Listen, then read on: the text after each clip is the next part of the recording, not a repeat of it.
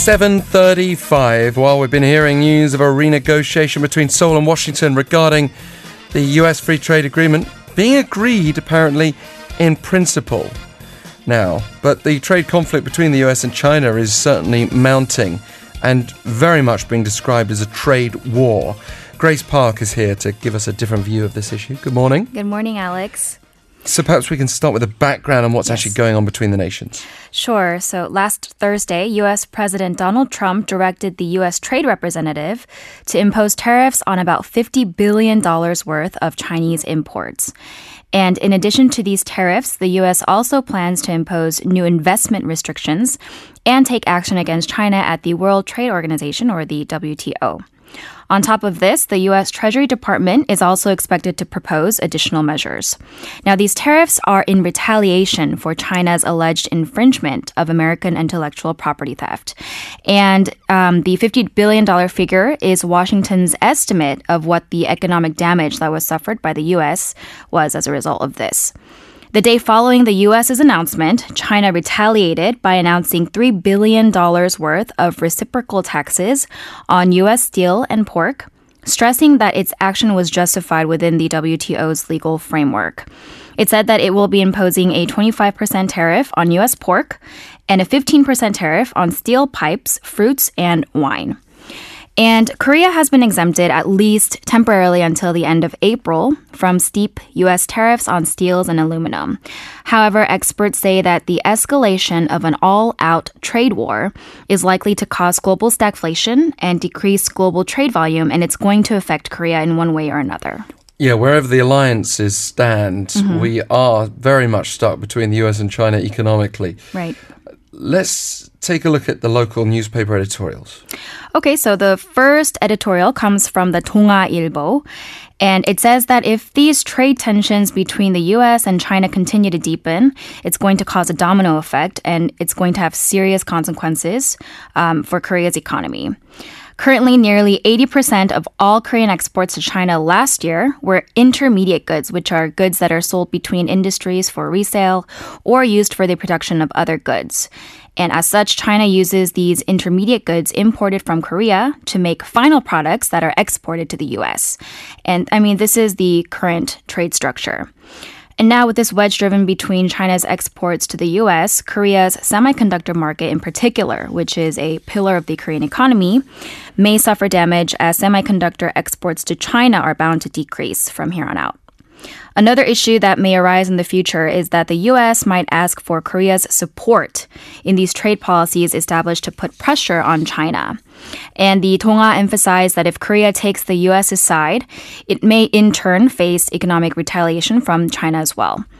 It added that realistically, Korea is not really in a position where it can choose to take sides, and therefore it's critical to make it clear that Korea is not opposed to either of the countries or where they, where they stand. And it concluded by saying that Korea can come out unharmed from this trade war only if it breaks free from the current export market structure, which is heavily dependent on the US and China, by achieving market diversification in the mid to long term.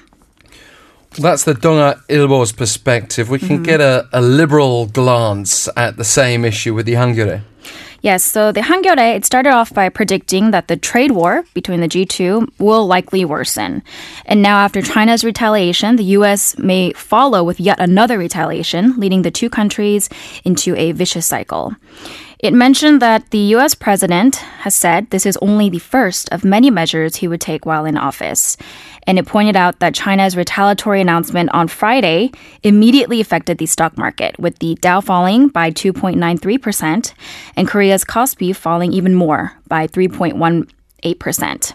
And this demonstrates that Korea's, you know, really heavily dependent on the Chinese market for exports. Yeah.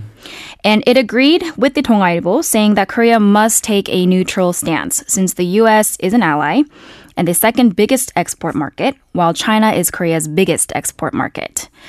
Uh, recommended that Korea should prepare itself for the trade war to escalate even further and continue on for a long period of time by seeking out alternative export markets and find ways to improve the domestic market. We're not really seeing the great polarization on this issue that we sometimes see between the papers. I guess Yeah. because it's not a lot of options available uh, except for diversifying our exports. Yeah. But let's have a, a sort of e- economy focused look at this. Mm-hmm. That both those previous papers cover a range of issues. What, what does the financial news have to say? Uh, the financial pretty much had similar things to say, but it stated that Korea's high added value parts industries, including semiconductors used in smartphones and TVs, will definitely feel the effect of this trade war. And it quoted the Hyundai Economic Institute saying that if the global trade war causes average global tariffs to rise from the current 4.8% to 10%, Korea's economic growth rate would fall by about 0.6% as a result. And therefore, for Korea to avoid being hit hard by the implications of the G2 trade war, uh, the financial news was in line with the other two newspapers, saying Korea must seek to lower its US and China export market dependency. And with that being said, Korean President Moon Jae-in's new southern policy may be the answer. On March 23rd, while on his visit to Vietnam for summit talks, President Moon announced that by 2020, Korea and Vietnam would both put efforts into increasing trade volume between the two countries to $100 billion. Uh, essentially, this means that they're going to strengthen cooperation in the manufacturing sector, including the parts and materials, as well as automobile industries. And it added the Korea International Trade Association estimates that by 2020, Vietnam would actually surpass the US in becoming Korea's second largest export market. And the financial news ultimately suggested that Korea must keep in mind the changing market trends and act preemptively to avoid being hit hard by this G2 trade war. So, um, you know, ultimately, these three papers had similar things to say, similar advice to give to Korea as this trade war unfolds. Certainly, an area of consistency among South Korean conservative and liberal presidents pushing for those foreign markets. Grace Park with our different view today. Thank you. Thank you, Alex.